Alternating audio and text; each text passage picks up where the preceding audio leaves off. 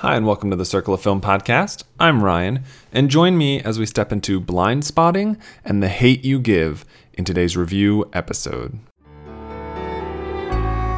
can show you the world.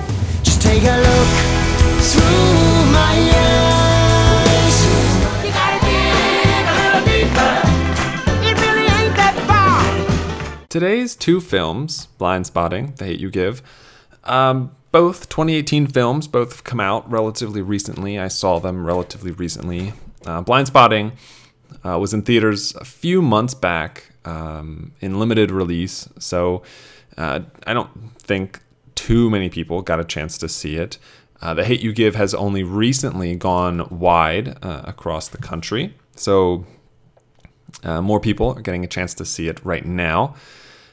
But both films uh, deal with very, very similar subject matter. Uh, both films follow a protagonist uh, who is a witness to a police shooting of a black person, uh, as it turns out, a black man in both movies, and then subsequently follows those characters uh, as they try to rationalize, deal with, uh, and, and understand what's happening. And uh, it, it, the movies tackle this issue in very different ways, um, but I, I, think they're very comparable in, in that sense. You know, they they this is this is a very hot button issue uh, in in the current society that we live in, and one that I, I imagine is going to get brought up again and again and again. And both of these movies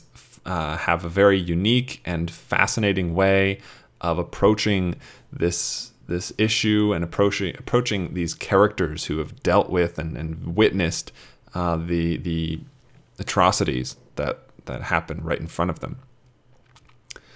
Uh, so, Blindspotting, directed by Carlos Lopez Estrada, uh, who this is the only film of his I've seen. It's really the only film he's done. Uh, that's a feature length film, I believe.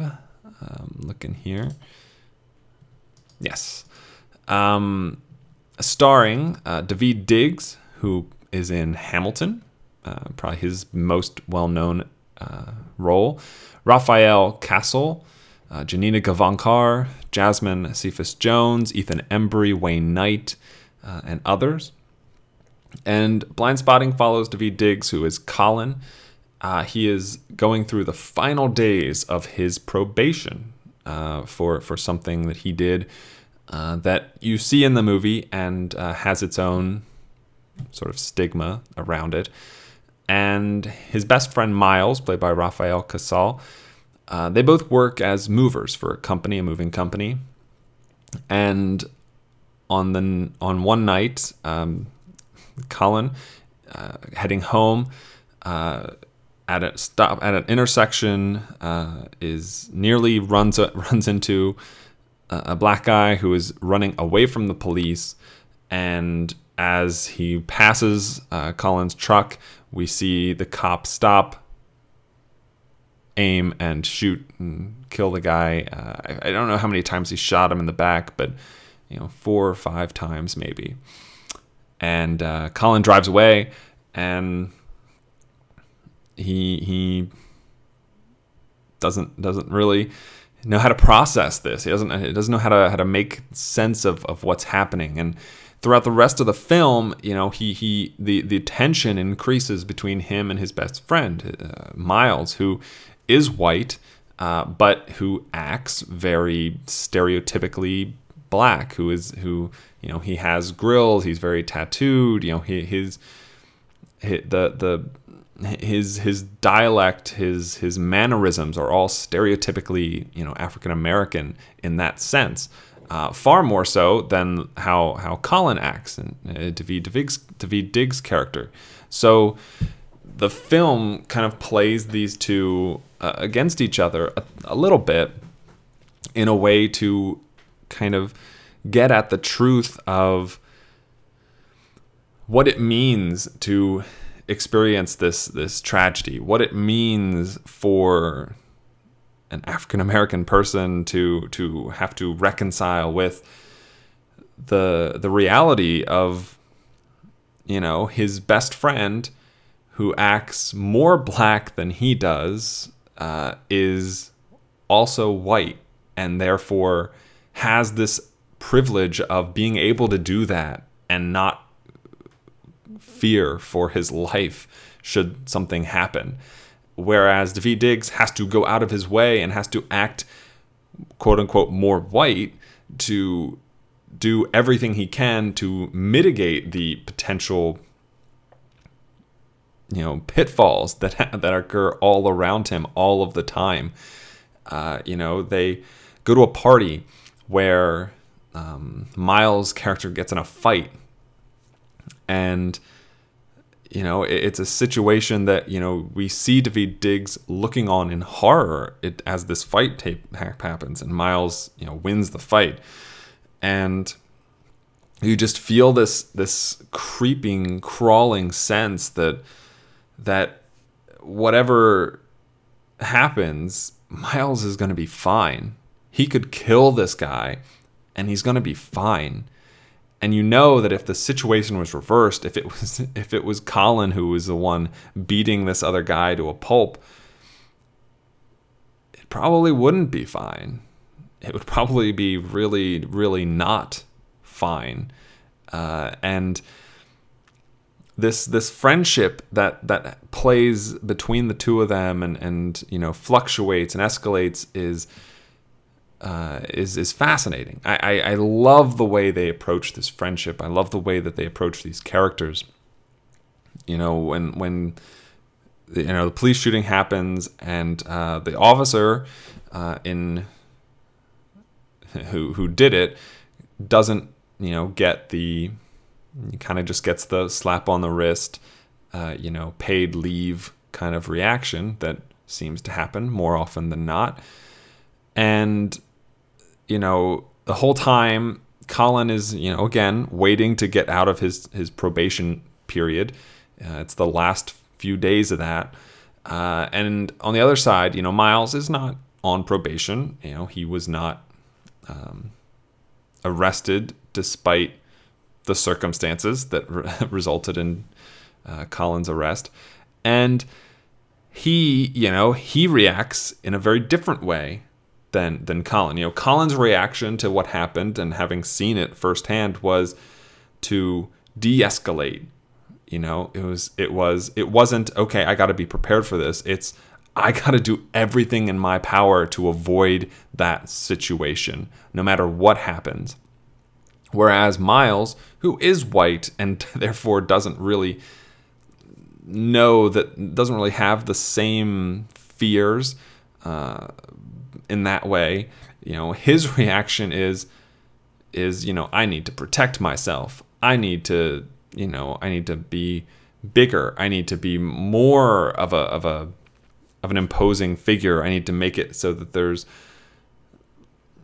you know he he he he goes the opposite direction and it's mind-boggling to Colin that that he would do some of the things that he does that he would take the differences and changes that he's you know looking at and it, it just it's very striking it's very very fascinating in, that sense um, one of the other conceits that the film uses is um, rap the film. You know, Colin, uh, you know, a couple of times throughout the film, uh, just you know, starts rapping. You know, they're walking. he and he and Miles walking down the street, and Colin just you know, kind of freestyling uh, and and really getting into it and so on. And what I uh, uh, you know, I, I, was kind of okay with that. I think that's a it's a, it's okay throughout most of the film, but man, it there's a sequence at the end which has Colin full on, you know, rapping his heart out, uh, like his life depends on it, and it is intense. It is hyper focused. Uh, it, it is it is raw and powerful. Um, and uh, you know there's a lot there's more i want to talk about this film uh, re- regarding this film um, that i'm going to do in a spoiler section at the end Uh, and there's a couple of lines from this rap he says that I, I just have to have to mention because they are so powerful, so beautifully written. Uh, it's it's really really um, fascinating and uh, power. You know, just just the the it's it's in you know you use rap as this this kind of a weapon, this kind of a um oh, there's a better word, but I'm not sure what it is. Uh, in a way that makes it so that you know rap, which is generally associated with you know African American people with black people, and they're they're uh, you know the vast majority of rappers are not white; they are black, and using that medium as a way to get across this this point, this this hurt, this pain that Colin feels, uh, you know, is a fantastic decision, and and you know it makes complete sense, and and it works so well. Uh, you know, you have to just feel it, and and you can you know hear the the pain, you can hear the um, all of the anguish and and it's it's it's in, it's very very moving of a movie. It's it's raw, but it's it's so moving. It's so moving, and I really enjoyed Blindspotting. Um, quote unquote enjoyed. I, I really think it's a good movie. I, I think it's it's a lot of interesting dynamics. You know, being just you, you get these moments between Colin and Miles where they are kind of having these heart to hearts. They are you know really hitting each other hard with with these truths and realities that the other one maybe doesn't realize or, or isn't paying any attention to. And it's it's it's a tough watch. It, it certainly is a tough you know any movie about this kind of thing is is not easy to to watch and experience. Um, and, and honestly, I, Blindspotting certainly has its moments uh, of of you know hard to hard to watch, tough to tough to keep your eyes on the screen. And the Hate U Give has just as many, maybe even more. Uh, you know, I got to see this over the weekend. It finally came to theaters near me. Uh, this is directed by George Tillman Jr. Um, which the only other film of his I've seen is The Inevitable Defeat of Mr. and Pete uh, which I think is very good. Um, and this is his most recent endeavor, starring Amandla Stenberg, Lamar Johnson, Regina Hall, Russell Hornsby, Anthony Mackie, Common, uh, Algee Smith, Issa Rae, and T.J. Wright, among others. And in this, in, in The Hate U Give, as opposed to Blind Spotting, Amandla Stenberg, uh, our lead character protagonist, uh, is not an older, is not you know a, a t- late twenties, early thirties man uh, getting out of prison. She is a kid. She's a 16 year old girl who is in high school. Uh, she lives in you know a pretty poverty stricken area of her town. Uh, but her parents, ha- uh, played by Russell Hornsby and Regina Hall, have her and her brothers go to a different school uh, one that's predominantly white, one that doesn't have, you know, shootings every other day, one that doesn't uh, indoctrinate you into drugs and other things. And you know what I love. One of the things that this movie does so well is you know Sten, Amandla Stenberg has voiceover through uh, large portions of the film, and early one of the early sequences you know she's describing the areas of her town and, and the high school in her town that she doesn't go to and why she doesn't and she compares uh, herself to herself uh, she compares herself at home to herself at school you know this is this is star 2.0 at school you know this is how she is how i am when I have to be around all these other people, when I have to be around all these people who don't know who I am, who don't recognize where I'm from, who don't understand what it means to be me and have her skin color and, and, and live where she does. You know, to, to and then at home she's kind of different and she she's she's kind of on the opposite side of the spectrum, you know. Her friends are all from this poverty stricken area. They are all from this uh, you know, drug filled slum um, where the most available job is selling drugs.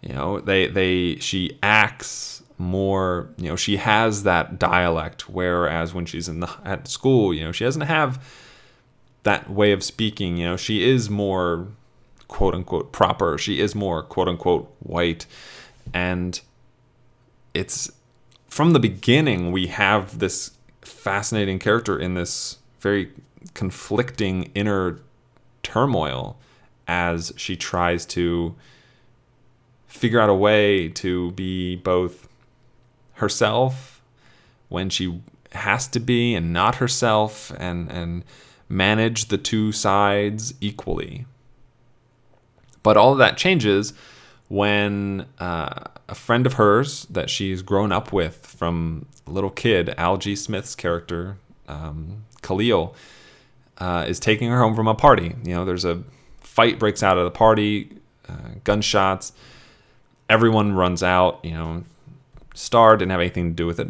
Uh, Khalil didn't have anything to do with that.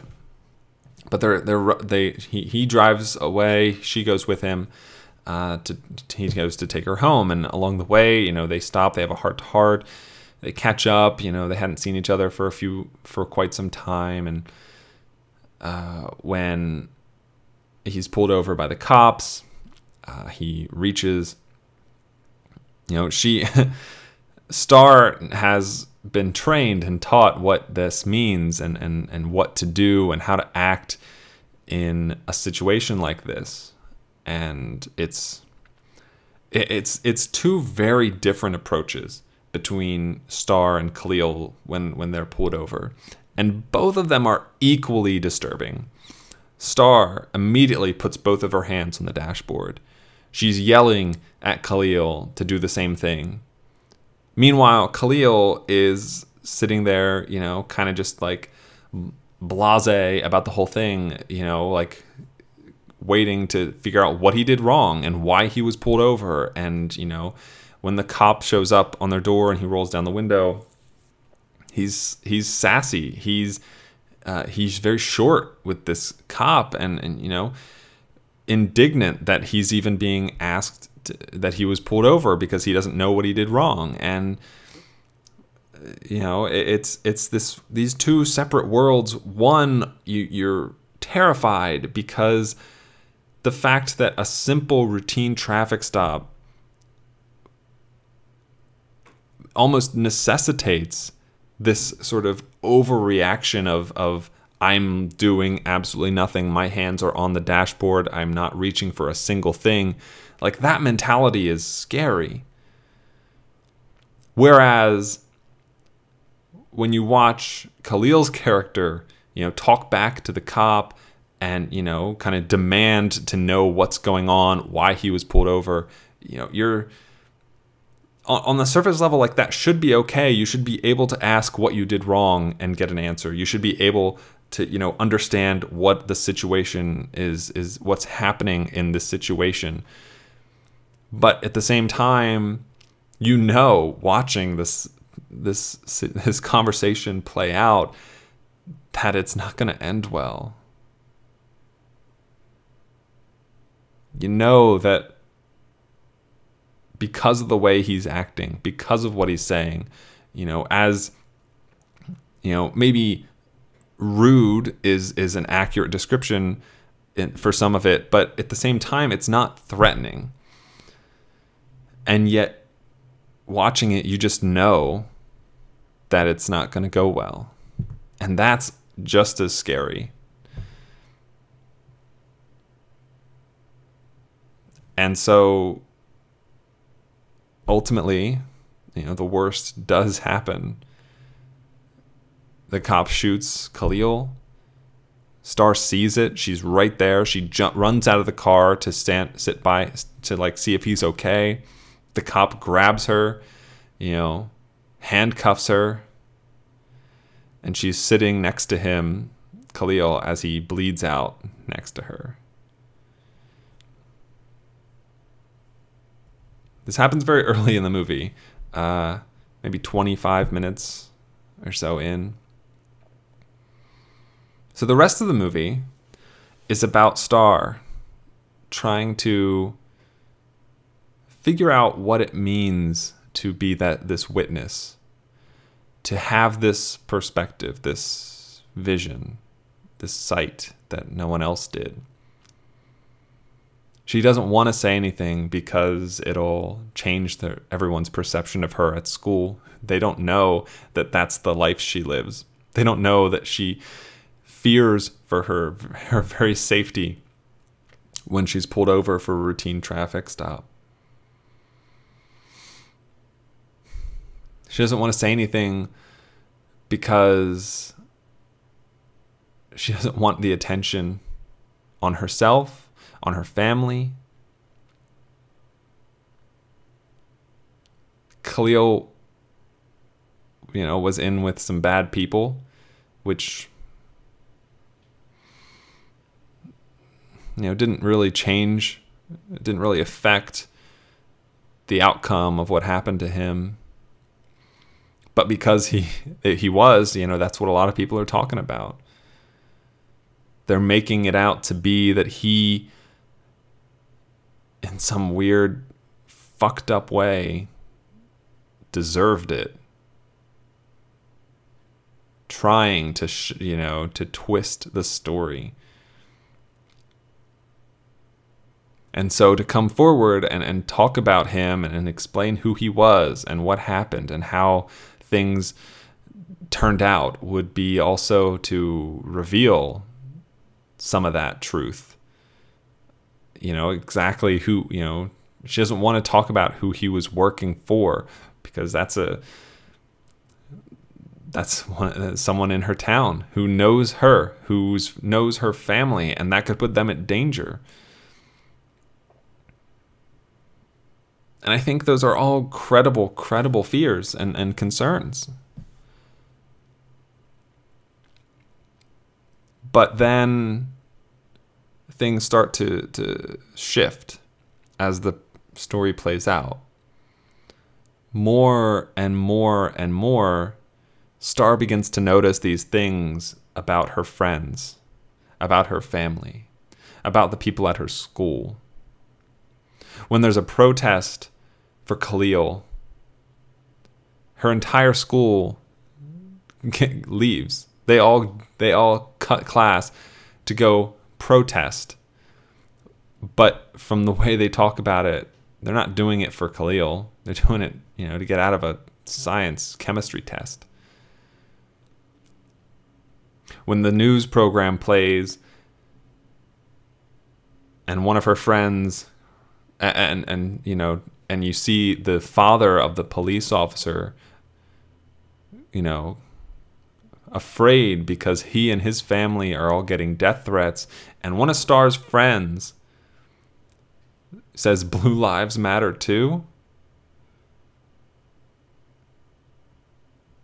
Yeah, how do, how do you how do you react to that? When your uncle, who is also who is a cop, you know, it, it can't can't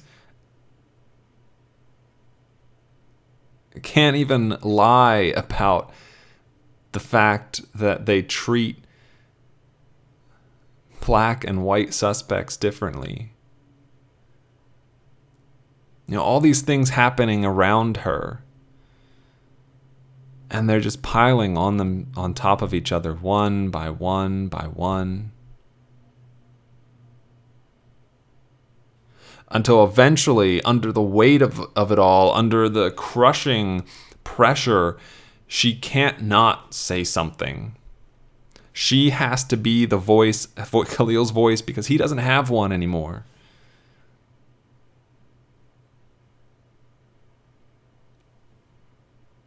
And from that point, things just get further and further and further away from from safe.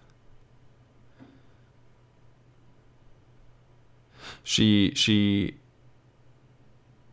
becomes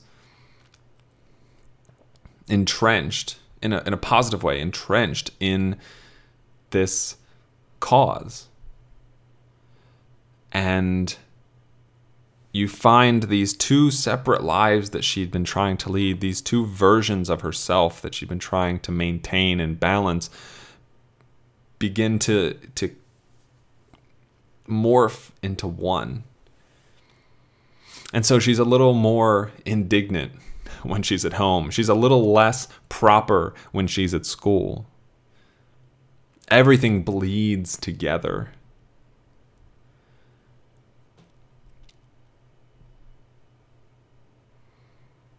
And the whole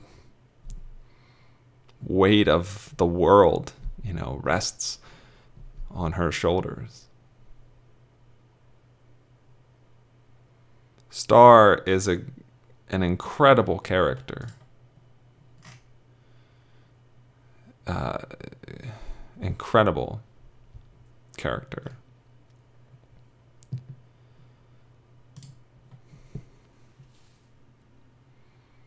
I really, I really enjoyed. I really, I, I, I cried a lot watching The Hate U Give. It's incredibly sad. It's incredibly emotional and powerful. It speaks to a lot of a lot of problems going on around us um,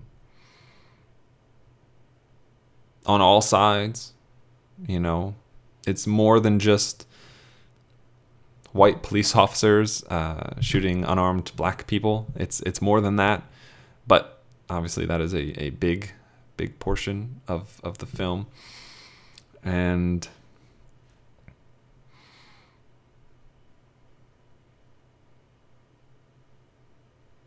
it's not it's not an easy watch. You know, neither of these movies are. They're both they're both um, tragic, very tragic. Uh, they're both well acted, well directed, well written. Uh, they both they both say a lot about very very heavy and important topics. And they should both be seen if you can find them. They're both very very good movies. Uh, so that's that's about it now. Uh, like I said, I do want to do some spoilers, at least for Blindspotting, maybe for The Hate U Give. Um, just just a couple of things that I want to make sure I, I talk about because they they affected me in a way, and I think they're important. So um, yeah, let's uh, let's move into some spoilers, starting right now. Don't ask too many questions you don't want answers to. You don't like my direction, hell, I won't follow you. So let me let me I want to talk about this ending of Blindspotting first and foremost. Uh, let me kind of set the set the stage here a little bit. So the ending sequence, uh, Colin and Miles are show up at a house to move uh, move some of their furniture, some of their items. Uh, as they enter the house, the the woman of the house and her child are, are leaving. Uh, she mentions that most of the boxes are kind of just waiting for them and just need to be moved out into the truck that they have. Uh, she mentions that her husband is somewhere in the house uh, if they need him, and so on and so forth. And they do that. They move, and you know, Colin. It's hot. Colin takes off his his shirt, and he runs back in to grab it when they're finished with the last box. And uh, he's wiping the sweat off of his face, and he looks down, and there are two picture frames uh, by the by the front door that have been placed face down so they don't get broken. And he looks at the first one. And I think it's a picture of uh, the daughter, the girl that lives in the house. And he picks up the second one. And you, you know, as a viewer, what's happened when he picks it up. It's a picture, you know, the father, the husband, is the cop, the one that got off, the one that shot the guy, shot the black guy that that Colin saw die. And Colin Colin is is incapable of letting it go. He turns around the corner and hears the here's the cop uh, in in like a work shed uh, kind of area, and he walks into the room. The cop has his back turned to Colin, and um, eventually re- recognizes that there's another presence there, and turns around. And at this point, Colin isn't wearing his his moving uniform. It's in his hands, but you can't tell that he's a mover just by looking at him. And you get this feel, this pit in your stomach that the cop is worried for his life because he doesn't know who this guy is. But he's just standing there, and they just stand there and look at each other for a few seconds. They don't say anything. And then the cop's eyes dart to a table positioned between them and we cut to the table, and sitting on the table is the cop's gun. And Colin sees it too. And they both make a move for it, and Colin grabs the gun first. And he has the cop on the other end of the gun. The cop uh, puts his hands up. And then we see Miles come back into the house looking for Colin, and he doesn't know where he is. And then he hears the commotion. He he enters the room too. He doesn't know what to do. He doesn't know. He's trying to say, trying to get Colin to stop, to to just let it go, to leave, to do something, and, and Colin just won't listen. And he starts. It, it just kind of the adrenaline just kind of rushes to his head, and he starts, you know, he's bouncing up and down, and he's he starts rapping, he starts freestyling about what happened, about his experience about the cop and what he did and how awful this systemic attack of of policemen on on black unarmed black people has just exploded. And it gets more and more aggressive. Until finally finally we reach the end of the rap and it's part of this and this whole kind of scene is one of my favorite scenes of the year. I've nominated for best scene on my awards. But he he finishes uh, colin uh, finishes and i will not say one of the words uh, for reasons uh, obviously but he says ain't too hard to figure that you probably never really felt the pressure of a but you know what I ain't but you know what? I ain't never felt the pressures of a trigger.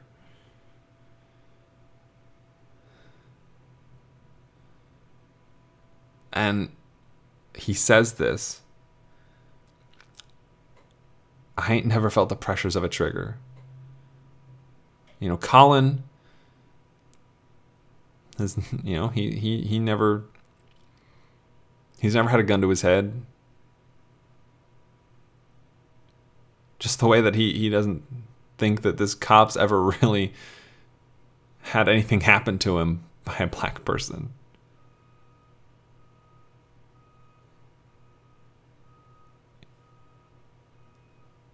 He never he never experienced one as a friend, as a human being.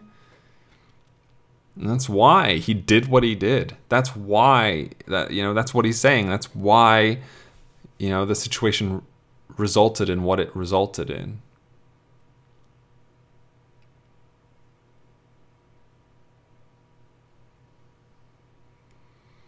And he says that and he puts the gun back on the table. The cop has tears streaming down his face. And Colin leaves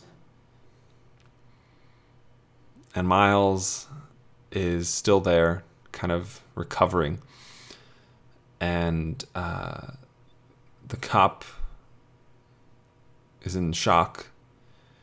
And they he makes eye contact with Miles and he tells Miles, I didn't mean to.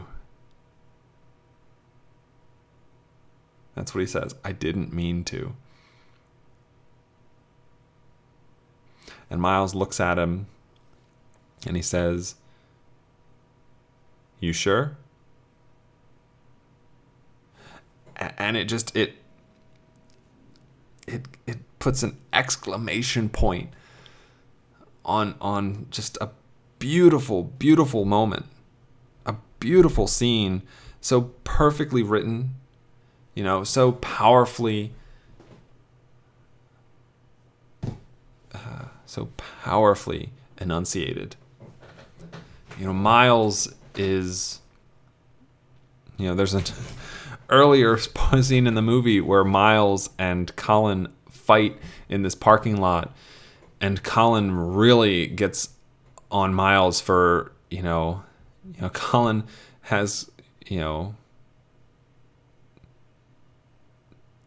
used he's, he's used the N word to refer to Miles many times in their lives, all the time.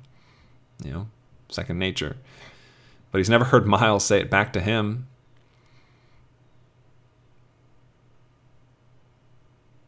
You know, it's it's this this separation between these people.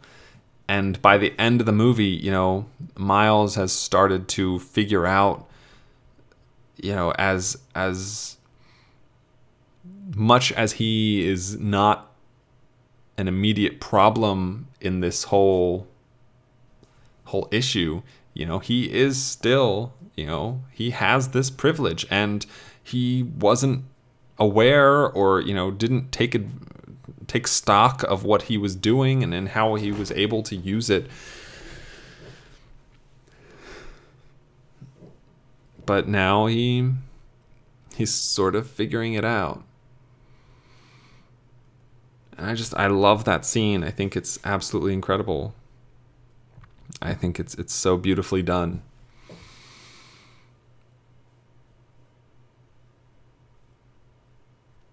Ain't too hard to figure that you probably never really felt the pressure of a but you know what? I never felt the pressures of a trigger.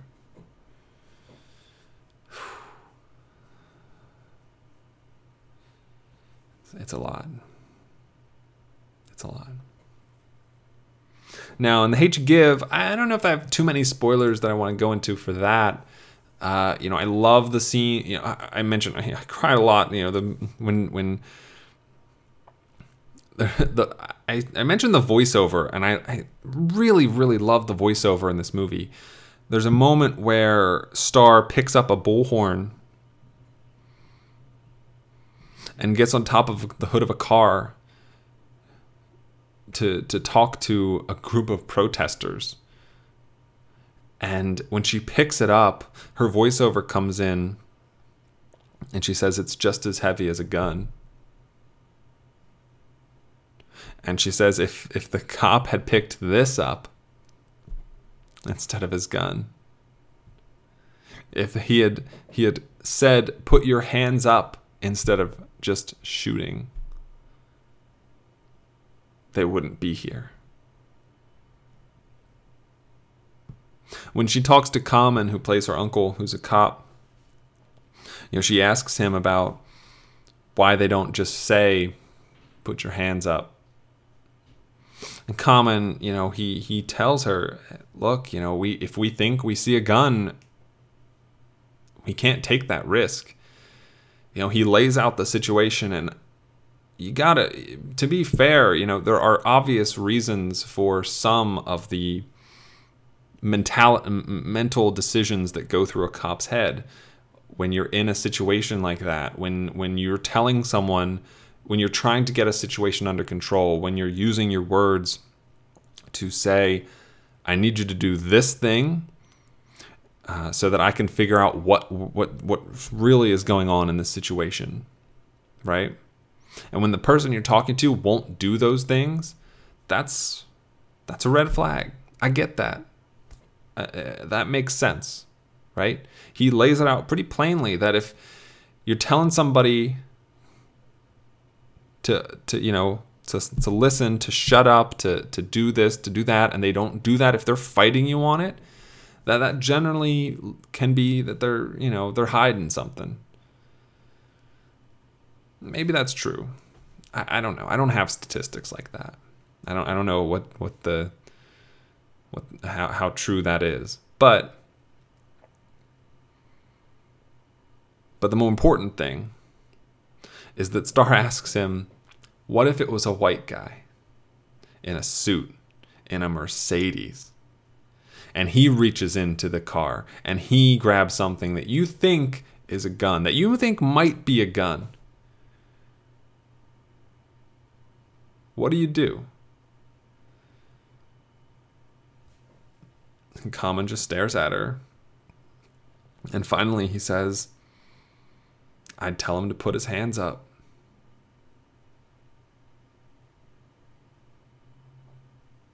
And she just can't believe what she heard. She said she said something of like, "Do you even hear yourself? Do you not realize what you just said?"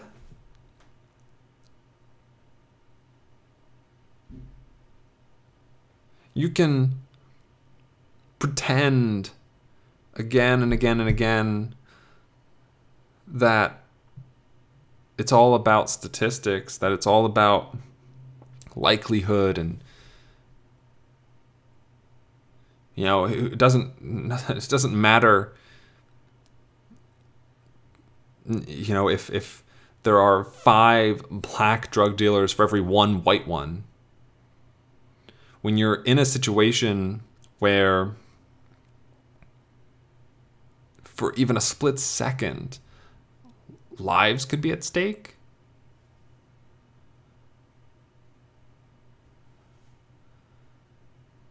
I,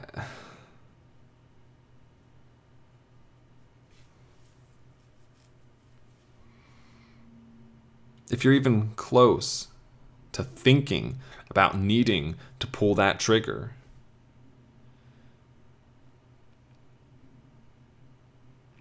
you have to be damn sure you're willing to be wrong. You have to be so confident. So confident.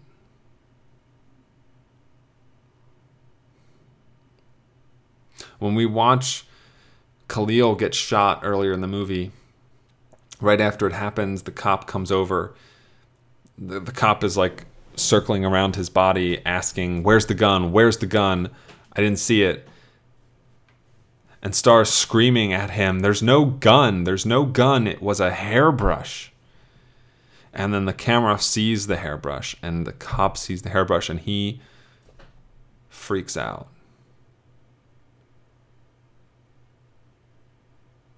if you don't know beyond a shadow of a doubt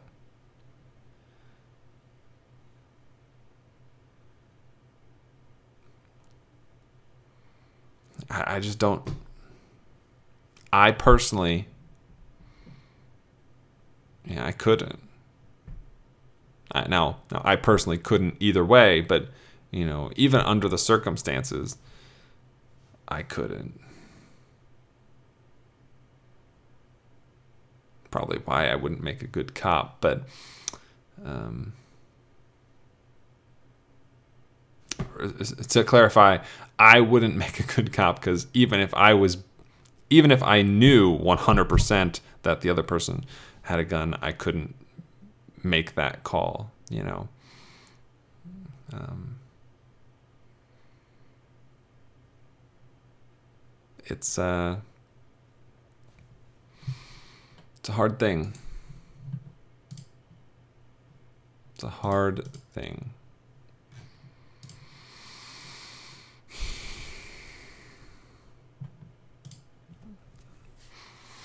Um, furthermore, furthermore, um, the Hate U Give has uh, oh.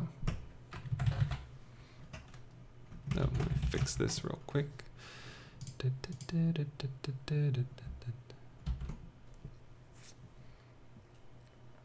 Um,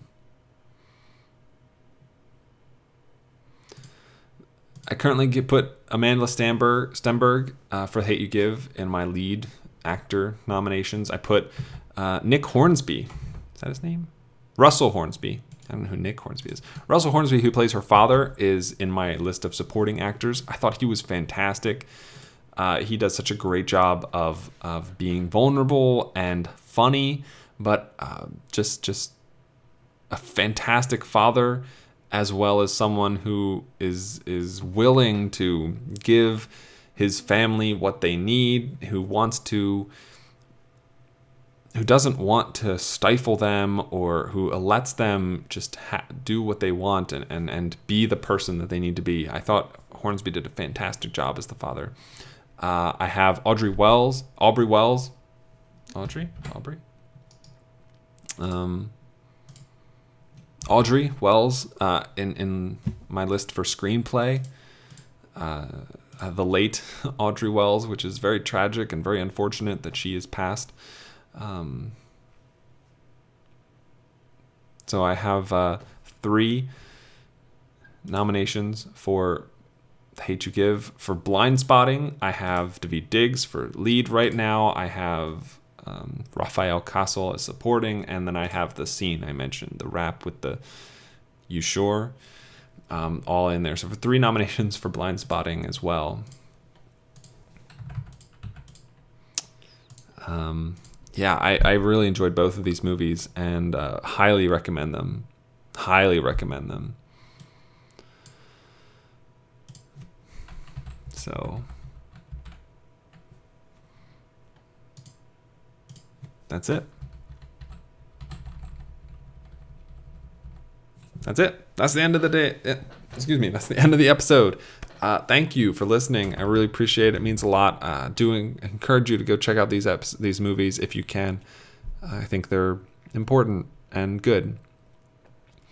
And now the outro, courtesy of Meg Berquist. Thank you for listening to today's episode. If you would like to listen to more episodes, you can find this podcast at circleoffilm.com or on iTunes. Don't forget to rate and review. If you'd like to follow Ryan on Twitter, you can find him at Circle of Film or contact him through email at circleoffilm at gmail.com. You can also support the show at patreon.com slash circlefilm for as little as 8 cents an episode. Thank you again for listening, and have a week. So long, farewell, I'll be to say goodnight. I know she'll never leave me, even as she fades from view. So long, farewell, I'll be to say adieu. In the name of love, one night in the name of love. So long, farewell, oh, au revoir, I'll be to say. Wait a minute. So long.